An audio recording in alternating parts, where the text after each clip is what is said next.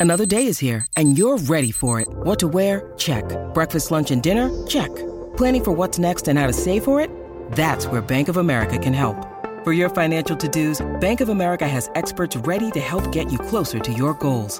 Get started at one of our local financial centers or 24-7 in our mobile banking app. Find a location near you at bankofamerica.com slash talk to us. What would you like the power to do? Mobile banking requires downloading the app and is only available for select devices. Message and data rates may apply. Bank of America and a member FDIC. At Evernorth Health Services, we believe costs shouldn't get in the way of life-changing care. And we're doing everything in our power to make it possible. Behavioral health solutions that also keep your projections at their best? It's possible. Pharmacy benefits that benefit your bottom line? It's possible. Complex specialty care that cares about your ROI? It's possible. Because we're already doing it. All while saving businesses billions. That's Wonder made possible. Learn more at evernorth.com/wonder. When you need mealtime inspiration, it's worth shopping Kroger, where you'll find over 30,000 mouthwatering choices that excite your inner foodie. And no matter what tasty choice you make, you'll enjoy our everyday low prices, plus extra ways to save, like digital coupons worth over $600 each week. You can also save up to $1 off per gallon at the pump with fuel points. More savings and more inspiring flavors make shopping Kroger worth it every time. Kroger, fresh for everyone. Fuel restrictions apply. Welcome to the New Books Network. Hello, everyone, and welcome back to The Academic Life, a podcast channel on New Books Network. I'm your host, Dr. Christina Gessler, and today we're joined by Laura Davulis, who is the acquisitions editor for history and current affairs at the Johns Hopkins University Press. Welcome to the show, Laura. Thanks, Christina. I am so glad you're here uh, and that we get to talk about your work and all the things you wish we knew. But before we dive into that, will you please tell us about yourself? Sure. So I'm an acquisitions editor at uh, Johns Hopkins. I work here with um, a handful of other editors, or four or five of us. Um, we each acquire in a uh, you know sort of bounded uh, discipline. So the disciplines that I acquire in are American history and current affairs. Um, current affairs is not it's a bookstore category. It's not a academic discipline, obviously. So those scholars who are publishing in what we understand as current affairs come from a variety of disciplines. Um, but for the most part, I work with historians. That's probably 90 to 95% of my books um, are American history. Um, I've been here for about five years. Um, I've worked at a couple of other publishers previously, so I've been in publishing uh, almost two decades now. And what drew you into this field? How did you hear that you could have this job, and, and what made you um, what made you choose this career path? Yeah, I, interestingly enough, um, as a student, when I was an undergraduate, I was uh, I attended Hopkins, and I actually was an intern at the press. Um, and I found uh, the work, I found it very satisfying. Um, I found it uh, very uh, fulfilling. Um, I thought it was interesting. I met interesting people doing it. Um, and uh, when I graduated, I sort of said, let's try and keep doing this and see what happens, uh, which is a very common way for people to get into publishing. Uh, it's very common for people to get into publishing as a sort of uh, maybe less intentional than some other career paths. Um, and I've I've always enjoyed it. I've enjoyed um, learning new things. I learn a lot not only from the books that I work on, but also from my colleagues who work on different kinds of books. Um, you know, I've learned a lot about dinosaurs and public health and um, you know higher ed finance and other things that I otherwise just wouldn't know that much about. So it's it's been a really rewarding career path in that way. Internships can be so important. Did you feel that your undergraduate major prepared you for this? Did you have a mentor to help you along the way as well? Um, I didn't really. Um, my undergraduate degree is in international studies, um, and it is, you know, at times it has been sort of academically relevant to the work I do to a greater or lesser degree.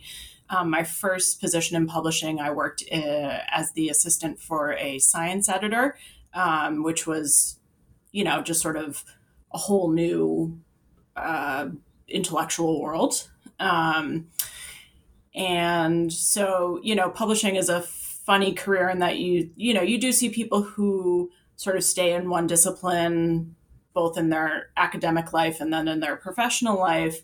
Um, and you see people who sort of move around, uh, you know, and are sort of made do sort of more humanities stuff and more social sciences stuff. Um, you know, it, it's it's it's funny in that way. Um, some of the skills are subject based, and some of them are, I guess you would say, skills based, right? Publishing skills. It's fascinating when I ask people that question episode after episode. A lot of people have a path to where they are now that they didn't either they didn't expect mm-hmm. or that one wouldn't guess. Yeah.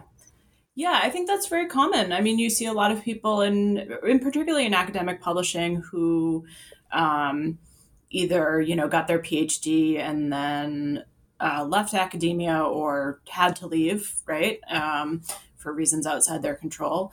Um, you see people who, you know, sort of got halfway through the PhD and decided, I actually don't want to do this, which is fair.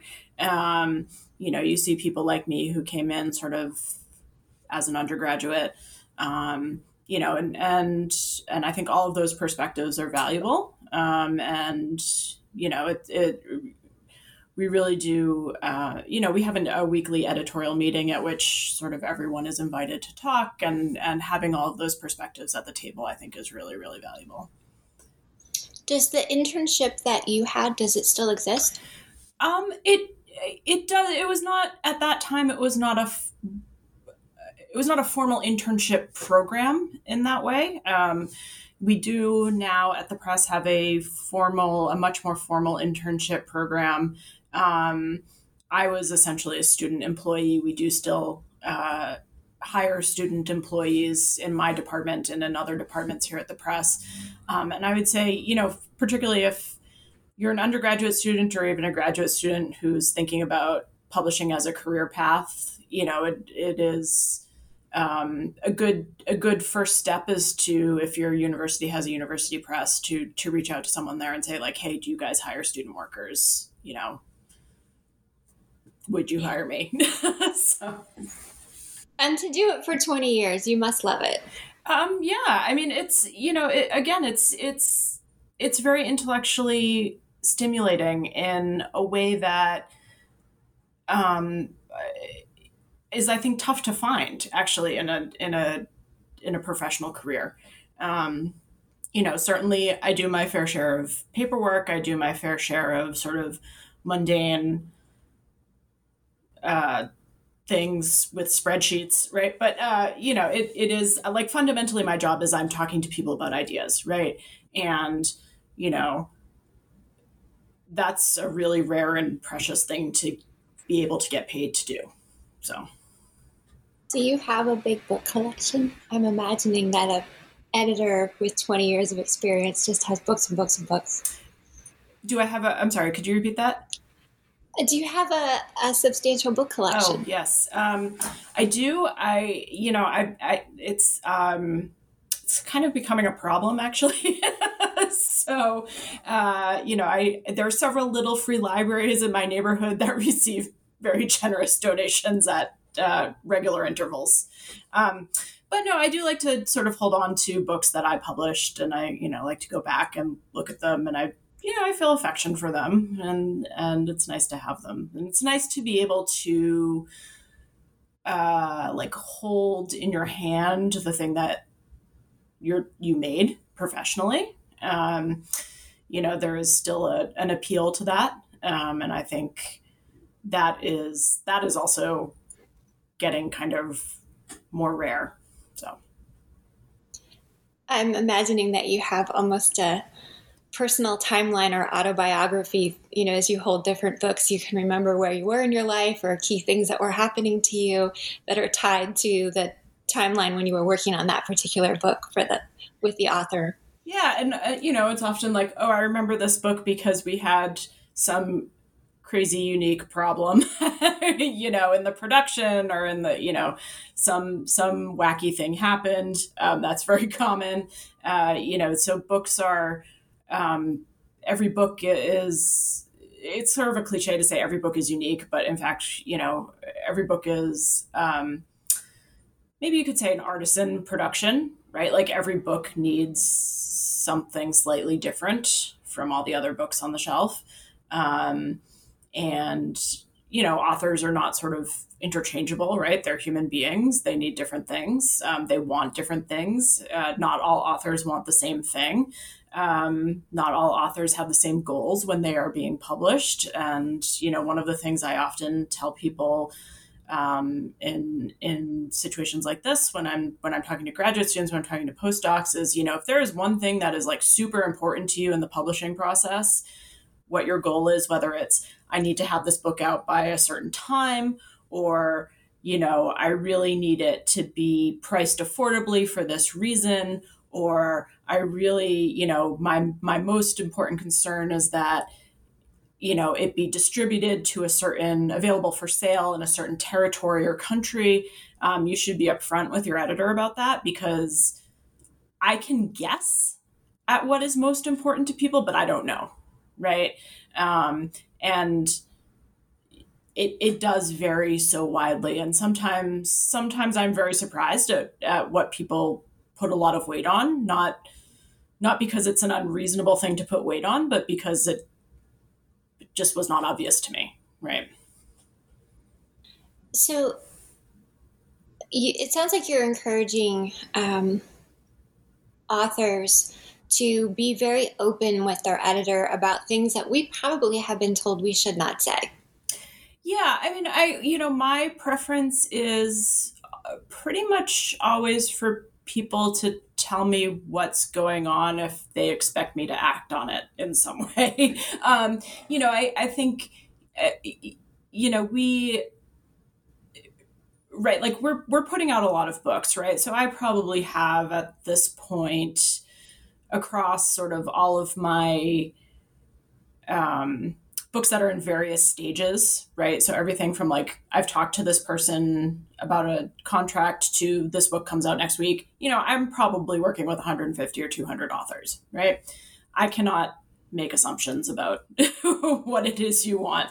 Um, you know, so I think um, it is always fine, particularly for first time authors. It's always sort of fine to ask questions about the process. Um, the process is not immediately clear to everyone. And I understand that. There's a lot that goes on behind the scenes that is, quite frankly, uh, like boring for you. you know, um, there's a lot of stuff that I do that that's sort of internal. Um, I'm I'm happy to explain it when authors ask about it, but I I never sort of assume that they want to hear because it it's like it's a lot of writing of memos and stuff like that. Um, you know, I I would encourage authors to, um, particularly first time authors, if you are on a a deadline on a clock, you're you're racing against a tenure clock.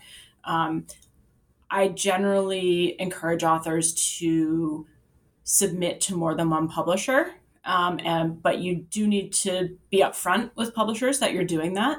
It is it is okay to to do that unless the publisher has a specific um, you know, sort of rule against it, it's perfectly fine to do that. What is not fine is to conceal that, that you have done that. Um, it is fine to ask your editor or your prospective editor how they work, right? Um, you know, what kind of uh, feedback they give, what how intense that feedback is. Um, it's fine to ask what their sort of standard um, timeline is. I will say that timelines in the early stages, the early stages of peer review, particularly, are very variable. Um, and I, you know, anyone who tells you differently is either uh, doing this job very differently or is the luckiest person on earth um, and is getting very fast peer reviewers. Um, but I think all of those things, you know, I would encourage authors to ask about it. Um, you know, this is this is ultimately this is a partnership. Um, you know, you are not necessarily the junior partner in the partnership. Do you know what I mean? You are your partner who is different, doing different work. Um, the publisher does one kind of work, and the author does one kind, another kind of work. And you are an expert in the thing that you are writing about, and we are the experts in publishing books, and that's that's the partnership. So, you spoke about timeline and um, when people are needing to get something published quickly or they need to be able to predict when the book will come out because they are writing a grant proposal or they're going up for tenure or they're applying for a new job and they want to honestly convey this information. On the other side of it are people who will either have a change in their timeline or who are worried about being able to keep up with what they assume should be the timeline. So they're promising they can do things more quickly than they can because they're, for example, pregnant.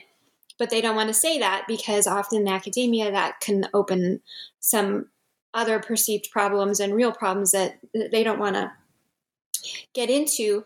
Uh, and then there can also be caregiving duties that can slow things down or um, life events. Um, and my sense from talking to people is that they're nervous to tell their editor about this because it will make them seem less committed to the project. And so then they're trying to do everything as uh, on the previously agreed on timeline or on the timeline they think the editor expects from them. How do you work with your editor to honestly convey that you may need a slower timeline or your original um, chomping at the bit timeline that you actually brought to your editor you know you can't sustain. Yeah so i would i would say um, the first thing to know is in the nearly 20 years that i have been doing this i can count the number of books that came in on time on one hand and with fingers left over. Um, so uh, turning a book in late being whether it's you know hey i'm going to be a month late or hey i'm going to be five years late is normal and expected um, we you know so when we are talking to an author and we get to the point of offering a contract that contract has a due date. And you know that is our date that we sort of plan by right? So we say if we get the manuscript on this date we think we're going to publish whatever it is in this season right? Um, our expectation is that particularly for first time authors who tend to underestimate how much time they need to finish a book is that those books will move. Um, by which i mean move move a season or move in time. Um, i often tell my authors again because i, I work mostly with historians um, all of this stuff already happened right? It's all in the past and the fact of the matter is, if the book comes out in March, which is our spring season, or if the book comes out in September, that does not change the fact that all of this stuff already happened. It is fine. um, you know, academic books, in particular monographs, books that are for specialists, they don't tend to have a lot of seasonality to them. There is not necessarily a better time to publish them um, from our perspective, sort of financially. Um, in terms of publicity. That is not necessarily the case for what we call trade books, which are books that are aimed at the quote unquote general reader, right? So people who are not specialists. Um, for those books, often there is a better time to publish them. Um, and uh, for course books, so books that we think are going to be adopted into a course for which the primary uh, market is students, um, there is a better time to publish those books. Um, but that is, in most cases, that's um, there is a better month to publish those books. It's not necessarily we need to publish those books right now. It's um, hey, hey, listen, if you can't get this this manuscript to us by X date, we're going to push it by a year, right? Um, so I would say I, I know this is like uh, people, authors have huge amounts of anxiety about this, and um, my counterpart at another publisher compared this to like going to the doctor. Like your doctor has seen this before. Like whatever it is, however weird you think it is, your doctor has seen it before, right? so, you know, don't be shy. Um, the earlier that we know that you are moving, you know, that you are needing to move your your submission date, um, the better sort of advice we can give you. Um, now, the fact of the matter is, if you have a hard deadline where you need to have a finished book in hand by this date, or you don't, you can't go up for tenure, then that deadline to turn in your manuscript is a firm one, right? Um, you know, our production process does take a certain amount of time. We can compress it somewhat, we cannot compress it infinitely. If you do not have that kind of hard deadline,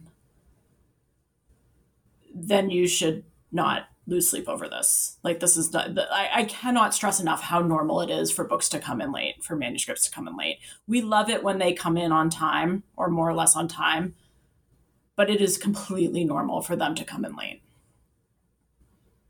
I think a lot of people just let out a big exhale. They've been holding their breath for so long. Um, and it's wonderful to hear you say that because uh, people like me who do developmental editing, we say, talk to your editor. Mm-hmm. They, I'm sure they've heard of this before.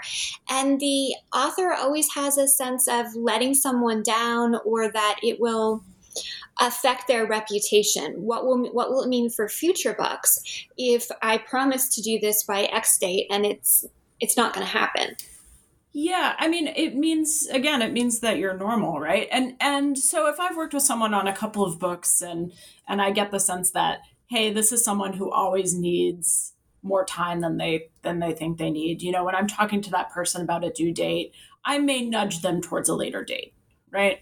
Say like, "Hey, why don't you give yourself a couple extra months on this?" right? Um but you know, I, I again there are certain kinds of books that are time critical.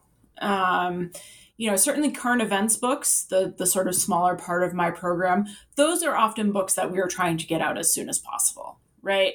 And those are books for which I will sort of really try to hold an author to a deadline, um, because the nature of current affairs is that they keep happening, and so you know you're trying to sort of time that book to when the thing is still happening, right?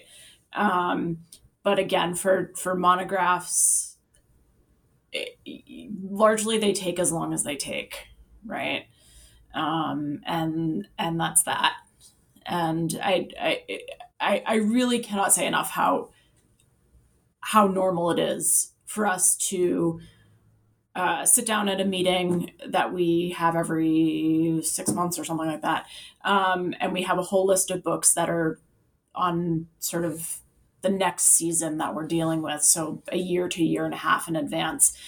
And we may sit down at that meeting with 200 books on that that list and we may move half of them right that and and a month later we may move another 25 right that it is it is totally normal for us to do that.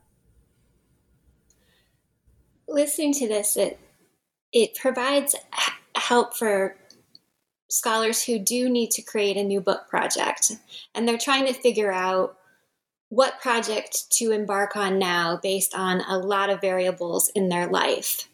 And it sounds like for people who need a slower timeline there are certain subject areas to write in that that will be a good natural fit for the publishing world. And there are other subject areas to write in if you have domestic life support or you have academic life support or you have a graduate assistant assigned to you if you have things that will make a deadline possible you can take a deadline driven uh, writing project and and put that right now at the forefront of what you're working on if you need a slower path to publication because of what's going on in your real world because you're a human being there are other subjects to write in that will work well and you won't feel like you're annoying your editor. I mean i think a lot of this is driven by you know what your sort of home discipline is right? So in in history right historians by and large are not writing what we call current affairs books again because the the two concepts are sort of fundamentally opposed right the the the history which is the past, and the current affairs, which is the present slash the future. Um, there are some, you know, certainly there are historians who are writing about um, the uh, you know sort of persistence of the past into our present moment in various ways, and that those are those are essentially current affairs books. Um, but yeah, I mean, I think a lot of it is knowing sort of like what, to the extent that you can, right? You know, knowing what your life looks like, you know, your whole life, not just your your academic life, and how much time you can devote to a project and also like do you actually want to write this book right so you know things like course books um, textbooks uh, and just as a, a point of reference the the sort of distinction that i make is a course book is something that you would use you would assign for a week or two in a course whereas a textbook is sort of a full semester book you start at the beginning and you end at the end um, but they're similar kinds of books in terms of a writing project. You know, those are very market driven, right? That's that's you know we send those out to um, potential adopters, people who teach in that area who could potentially adopt the book, and and we say, hey, you know, can you take a look at this? Um, what's good about it? What's bad about it? You know, what does it need? Um, do you use a textbook now that's similar? What's wrong with that book or what's right with that book? What does it have that is essential? What does it have that you don't use? You know, and then we sort of take all of this feedback to the author, you know, and this becomes a project of um, meeting the market where it is. Um, and the fact of the matter is, some people do not want to take on that kind of project, and that is fine, right? Um, it is not the same kind of um, intellectual creativity of as sustaining a book length argument over the course of a monograph. Um, and that is the way that some people would rather write, and that's fine. Um, so I, I think you you have to be honest with yourself about what you want to do, what your your sort of overall career goals are, um, how much time you can devote to it, and you know what you're hoping to sort of be able to hold in your hand in you know five years ten years whatever it is um, now with that being said i will say most authors underestimate how much time any project is going to take. And it may be that most people just underestimate how much time any project is going to take. I'm sure i also uh, fall victim to this but um, it is I would say as a default, you should assume that your first um, estimate of how long something is going to take, particularly if it is a new kind of project for you, add some time onto that. Ryan Reynolds here from Mint Mobile. With the price of just about everything going up during inflation, we thought we'd bring our prices down. So to help us, we brought in a reverse auctioneer, which is apparently a thing. Mint Mobile unlimited premium wireless. Ready to get 30, 30, bit to get 30, bit to get 20, 20, 20, bit to get 20, 20, bit to get 15, 15, 15, 15 just 15 bucks a month. So, Give it a try at mintmobile.com/switch. slash $45 up front for 3 months plus taxes and fees. Promo for new customers for limited time. Unlimited more than 40 gigabytes per month slows. Full terms at mintmobile.com. Authors have a lot of misconceptions, a, a number of which you've cleared up for us. So thank you. You recently took to social media to address a misconception about the term advance contract, what it is, how serious it is, whether or not it's a legal document. What inspired you to take to social media and explain advance contracts? Yeah, so I get this question a lot, um, and or I get um, not necessarily a question, but a sort of like, uh, we'll get to a certain point in the process, and someone will be like, "Hey, are you going to send me the real contract now?" and I have to be like, you signed this a year ago.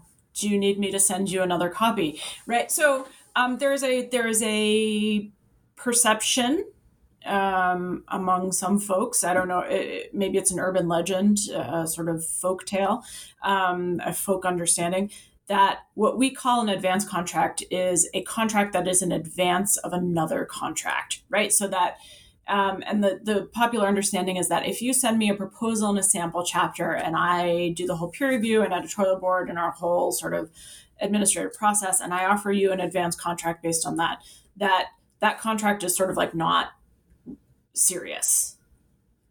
And um, that it's not serious until you know you send in the full manuscript at which point i offer you a different contract. And um, i have heard this from scholars that i've been working with um, and I've, I, I hear it sometimes from uh, people who say you know my tenure committee doesn't believe that this is real. So i will tell you two things. The first is i am not excited to do any more paperwork than I have to do in this job, right? So, um, and it takes actually quite a lot of paperwork to generate a, a legal document. Um, so, uh, I'm just not interested in offering one contract and then offering another contract that has largely the same language. Um, but the other thing to know is, you know, we consider that that contract is a legal document. You sign it. Our director here signs it. Um, it, it obligates both of us to do certain things. It obligates the author to do certain things. It obligates the press to do certain things. Um, and it, it is, you know, that is the point at which we have decided, yes, we want to invest in this person and their work. It is a, it is a serious commitment for us. Um, I have never in my career worked anywhere where that was not the case. Um, and so I think, uh, and I've talked to, to other editors um, at other publishers, and we're all sort of pu- puzzled at, at how this became an understanding among certain parts of the academy because none of us offer these sort of non-serious advance contracts. Um, but I'm also aware that, like, you know, uh, there are people who are wondering about this and are not going to ask me outright. Um, and so my hope is, you know, when I just sort of tweet things like that in between, you know, pictures of my cat or whatever, that that people will see that and go, oh, okay. Um, and I also sort of hope that that uh, you know people who are sitting on tenure committees will see it, right? Um, because you know it's important for them to understand um, the level of commitment that the publisher is indicating with that document, right? So I think it's reasonable for a tenure and promotion committee to, to sort of say, hey, listen, you know, this person has not yet produced a manuscript and that affects our our deliberations in the following way. Um, you know, that's that's that's their business. That is their their process. Um, what is not correct is for the person sitting in that chair to say, you know, the press is not, the publisher is not invested in this project and this they're you know this is a sort of throwaway document. It is not. It is it is a serious this book is in our database. We have assigned it a season. We are waiting for that manuscript to come in. We want to publish this book right? Our our inclination is to publish. We are publishers so we want to publish it I think when you said you're not interested in extra paperwork, you uh, had the tenure committee's attention. I think everyone who does any um, academic job, any um, job that uh, interacts with formal academia, such as museum work and archival work, my work we have so much paperwork mm-hmm. that you you had us you spoke our language it it is i mean it is a real you know um, it's a real uh, elemental understanding let's say so. and the the term advance just literally means in advance in advance you gave them the contract in advance of being given a complete manuscript that's correct so it's it's a, a, a contract in advance of a complete and final manuscript. Um, so you know, typically a so typically a publishing contract, if you offer that contract on the basis of a proposal and a sample chapter, will have language that indicates, you know, you have to submit a full manuscript. That manuscript has to be peer reviewed.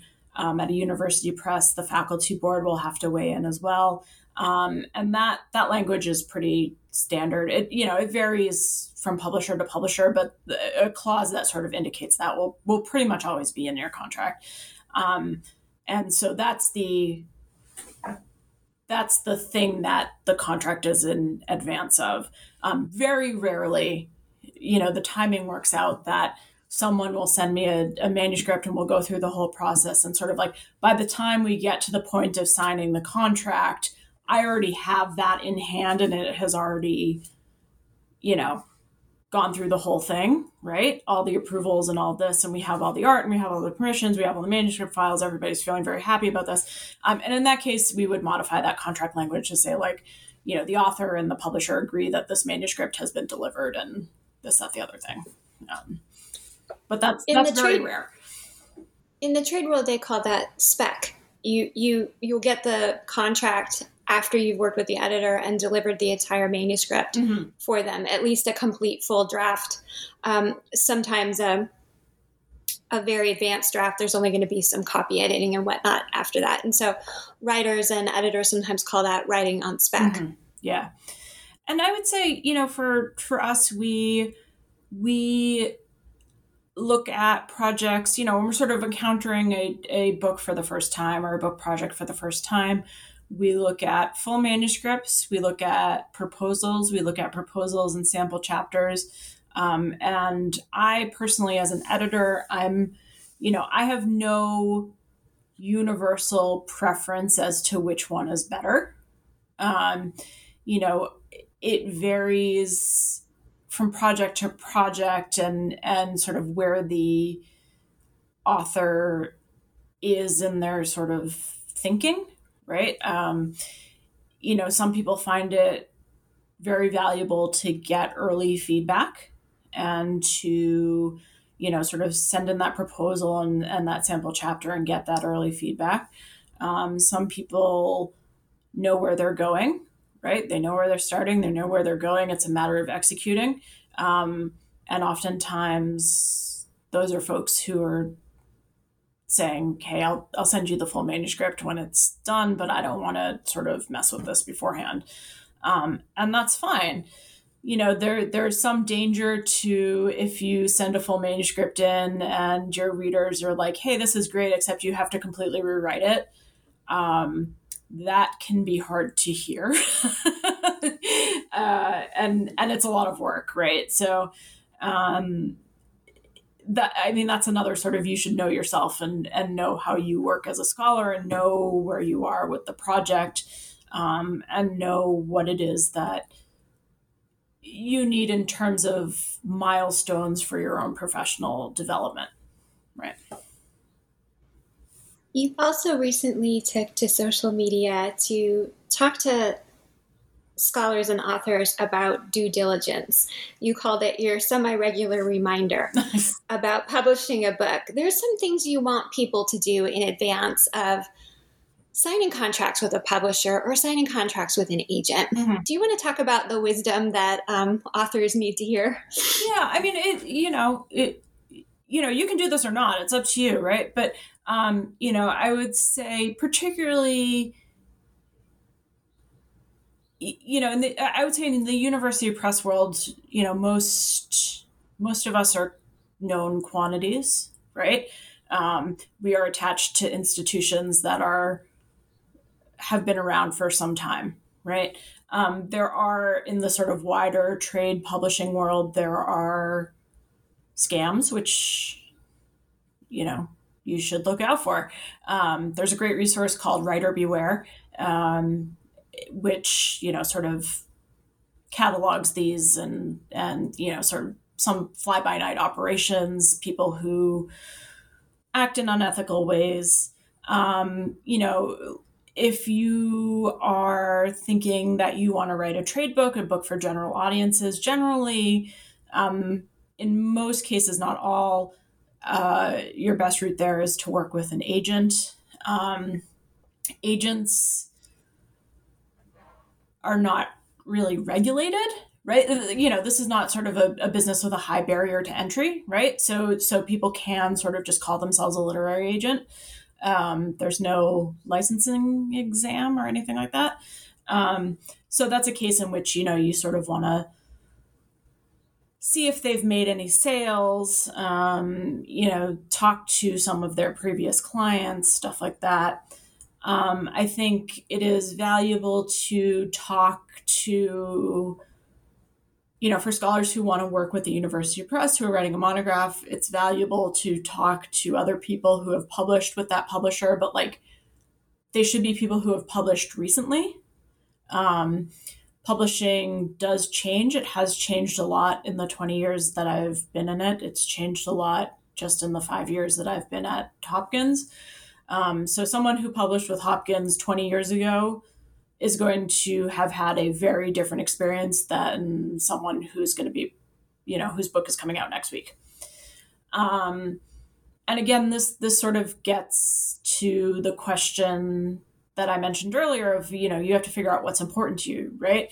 So if you are working with a publisher who doesn't distribute to Australia, let's say, to pick a random place on the globe, if that is not important to you, then it should not figure into your decision making, right? But it may be important to someone else who worked with that publisher. They may be really upset that their book was not for sale in Australia. Um, so yeah, I mean, I, th- I think I think that due diligence is important. Um, I think most most publishers, most editors, most people in my position are are generally acting in good faith. Um, most are good at what they do, um, but there are sort of, particularly in the outside of the. Uh, let me back up. Particularly outside of the sort of university press ecosystem, which again, you know, we're all attached to these larger institutions. Um, it can be worth it to to do a quick Google. I did an episode a bit ago that listeners can find about how to write a book proposal. You can offer us wisdom about when to submit it to you. So if we've written one and we've done our best, when do we send it to you? Yeah, um, you know when when you when you feel it's done. Uh, so um, there are there are a number. Well, scholars never feel anything's done. Right. So give us a nudge, Laura. Yeah, that's fair. That's totally fair. Um, you do have to let go of it at some point. So the thing to remember about the book proposal is that it's this weird genre of writing in which the most successful book proposal will never see print. Right? It's never like I'm never going to publish the book proposal no one's going to see it outside of sort of me and my colleagues here and you know our peer reviewers and then also whoever you share it with. So this is a case in which this does not need to be perfect. It needs to be good. It needs to be compelling. Um, it needs to make a case for your book and why it should exist and why you should be the person to write it. It does not need to be like perfect. Um, so I make a number of recommendations about this. Um, you know, one is before you even write a proposal, if you are at, say, the AHA um, for historians or whatever the meeting in your discipline is, you can, and, and you're walking through the book exhibit, um, you know, and you see an editor who you're maybe interested in working with, or you think you might be interested in that publisher you know, you can just go up to that person and say, Hey, I'm working on a book on XYZ, give the sort of three sentence, um, you know, description and say, Is this something that you guys would be interested in? And the value to doing that is that if it is not, you know, if the press is moving out of that subject area or not acquiring that subject area, you you get that information right away and you can move on, right? Um, probably the most common reason for rejecting books is in my program is this seems like a great idea, but we just don't publish this, right? We just are not publishing in this area. We don't have critical mass. We don't have the sort of marketing um, reach. And in those cases, you know, you're better served by a press that does. Um, you know, some editors will give extensive feedback on proposals. Um, some editors give sort of top line feedback. I tend to give sort of top line feedback. Um, but really, you know, this is about it's about an idea, right? It's about the the big idea that's at the core of your book and why it's important and why it matters. And if you are enthusiastic about it, or interested in it or obsessed with it or whatever that is, um, that should come through in your book proposal. Um, but ultimately, this is a mechanical uh, thing, right? It's a it's a document that has a job. That job is to explain to people what it is you're going to do. So, um, don't don't let the perfect be the enemy of the good. I would say in writing a book proposal. You spoke a bit about how to approach an editor if we're lucky enough to see one at a, uh, a conference and we have a moment that it's appropriate to approach them. But overall, how do we approach an editor if we're not going to have a comfortable face to face introduction? Yeah, so um, you know, you can just send an email uh, and you can sort of do the same thing that you might do face to face. You can say, hey, I'm a scholar of XYZ, I'm working on this. Um, here's my one paragraph description. Is this something you would be interested in? Um, you know, I think one of the the things that um, was really valuable that came out of COVID is people are now more likely to say to me like, "Hey, listen, I'm not going to AHA, but can we set up a Zoom? Can we talk? You know, and and generally that that is not a problem to do. Twenty minutes, half an hour, something like that. We can sort of talk through the project.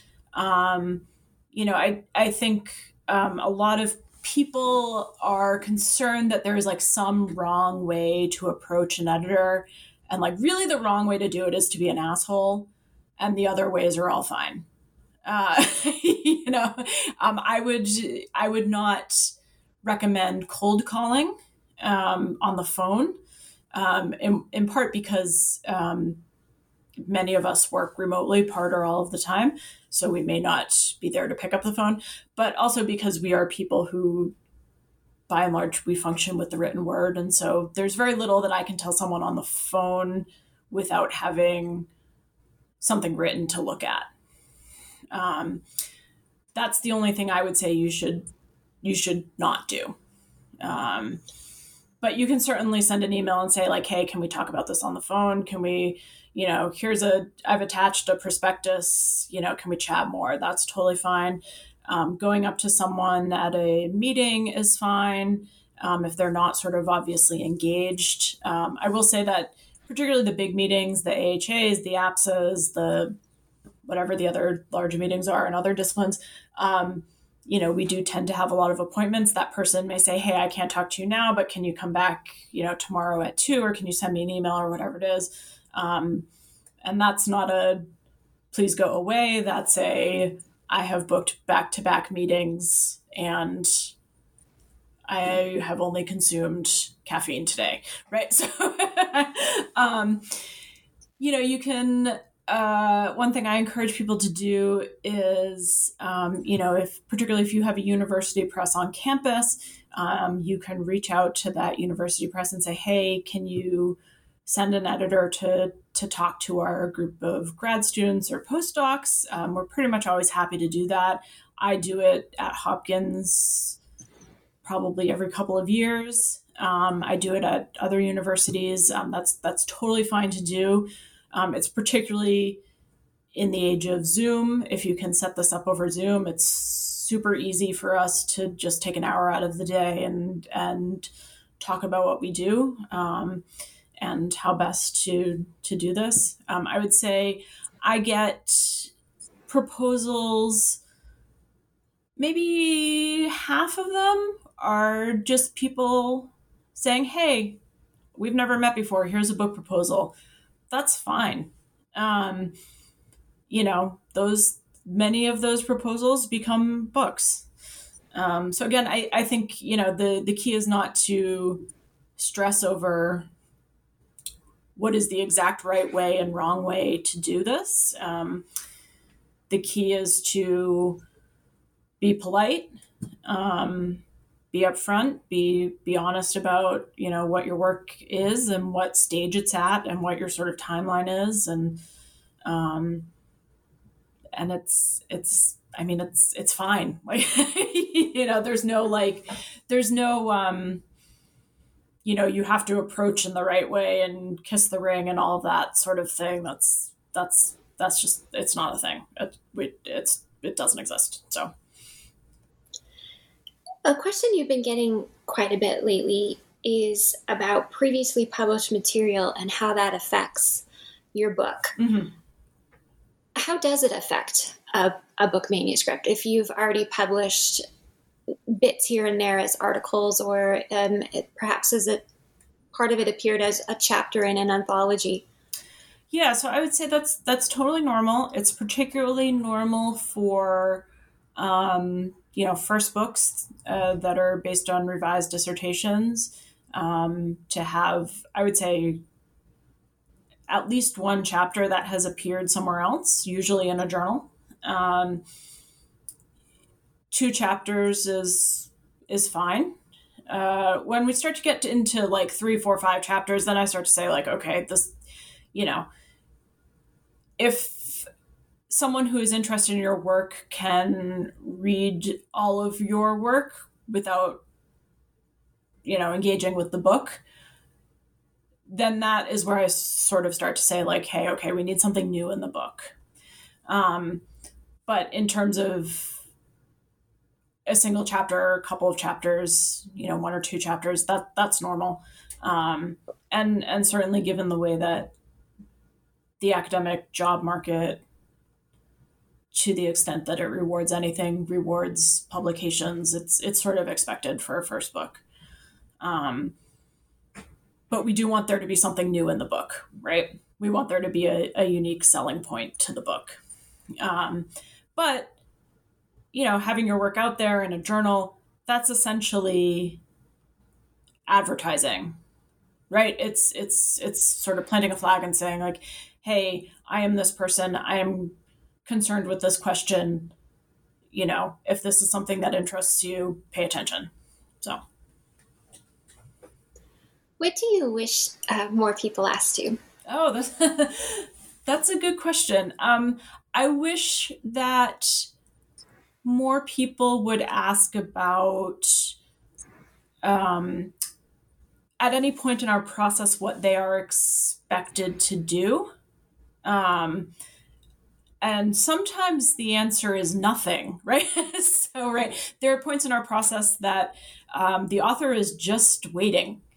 Um, and it is fine if you sense that you're in sort of one of those lulls to be like, hey, is there something I'm supposed to be doing right now? And often my answer is no, you should go to the beach. Um, you know, we're, we're sort of waiting on peer reviews, or there's in our production process, there's certain sort of quiet points where the book is being typeset and there's really not that much for you to do because it's in the hands of the typesetter, right? Um, but I, I wish that people would ask actually a lot of the questions that that you've asked about you know sort of what's expected of them. Um, that you know we i try to be as upfront as i can about those things but again this is a the i don't know what you don't know right? And i don't know what is most important to you. Um, and 100% if i don't know what is most important to you i i can't make that happen right? There are certain things that i just can't make happen full stop. You know if you would like your book printed on stone tablets i'm sorry we cannot do that. Um, but, but most of the requests i get from people are much more in the realm of reasonable. So uh, but we don't know if you don't tell us so. Are there any myths or misconceptions you'd like to take this opportunity to clear up yeah. Um, well, we covered the advanced contract thing. I think that's very common. Um, I think a lot of authors feel that um, their publisher doesn't market their book. Um, and I know that in some cases that is true. um, in many cases, I would say most, it's that uh, marketing the way that academic books are marketed is not visible um, in the way that uh, the way that trade books are marketed is is very visible. So, um, you know, we do a lot of that marketing through uh, direct mail, direct email, um, bringing books to conferences. Um, you know, there are a lot of sort of things that happen behind the scenes that are not visible to authors, and and it's very possible we're not doing a good enough job of making them visible to authors. But also, uh, metadata is boring. it's super super important. The metadata for your book, which is the sort of um, all of the the information about your book and its content that we transmit to Amazon and BN and you know all of our sort of trading partners. Um, that's very important. We spend a lot of time on it, and authors generally find it very boring to hear me talk about it. Um, but that that is what drives a lot of discoverability. Um, a common misconception is that I have any influence whatsoever on what Amazon does. I do not. They do whatever they want. Um, we we see very often that our books, you know, Amazon has all those specialized bestseller lists, and sometimes our books will be like the number six bestseller in a category that is only tangentially related to the book itself I don't know why I, that happens either. I mean, I know why it happens. I, I can't do much to, to change it, right? That's sort of Amazon is um, metaphorically putting that book on a shelf in the bookstore, and we can't go in necessarily and move it. Um, you know, there are some things at Amazon that we can change. Obviously, the copy that appears there, um, stuff like that. If that data is wrong, that is that's us. Um, but a lot of what Amazon does is they they just they they just do it. I don't know. we don't we don't we don't know. So um, that's a very common misconception, I think. What do you hope this episode sparks for listeners? Yeah, I hope you know. I hope that it will encourage authors to see their publisher as a partner, um, to see their editor as a partner, um, rather than a sort of faceless force that must be appeased. Um, you know, I, you know, I want the books that I work on to be successful, right? I'm, I'm working on them because I believe that they are important in some way. Um, I want people to read them.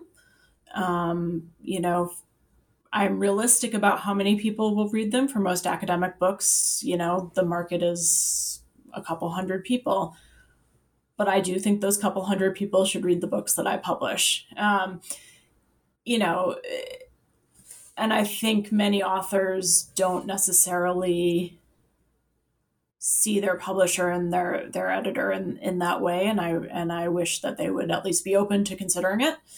Um, you know, we obviously we publish 150 books a year. A an individual may publish three, four, or five books in their lifetime. The level of investment is different.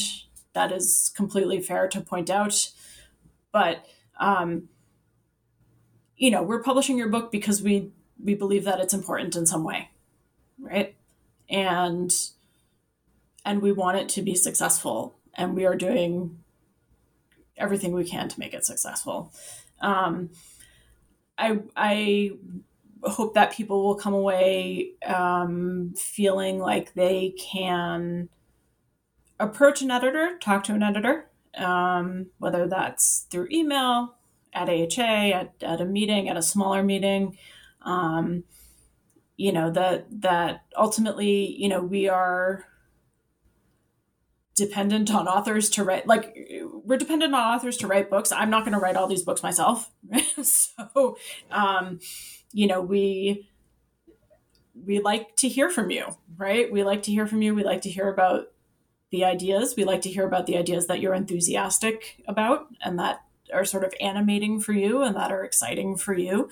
Um, you know, we're we're sort of interested in that part of the business, right? And that that part of the process. So, um, I would encourage folks to feel like they can they can make that connection again there's no wrong way to do it as long as you are not acting like a real jerk Thank you so much for being here today, Laura Davulis, and giving us your wisdom as an acquisitions editor.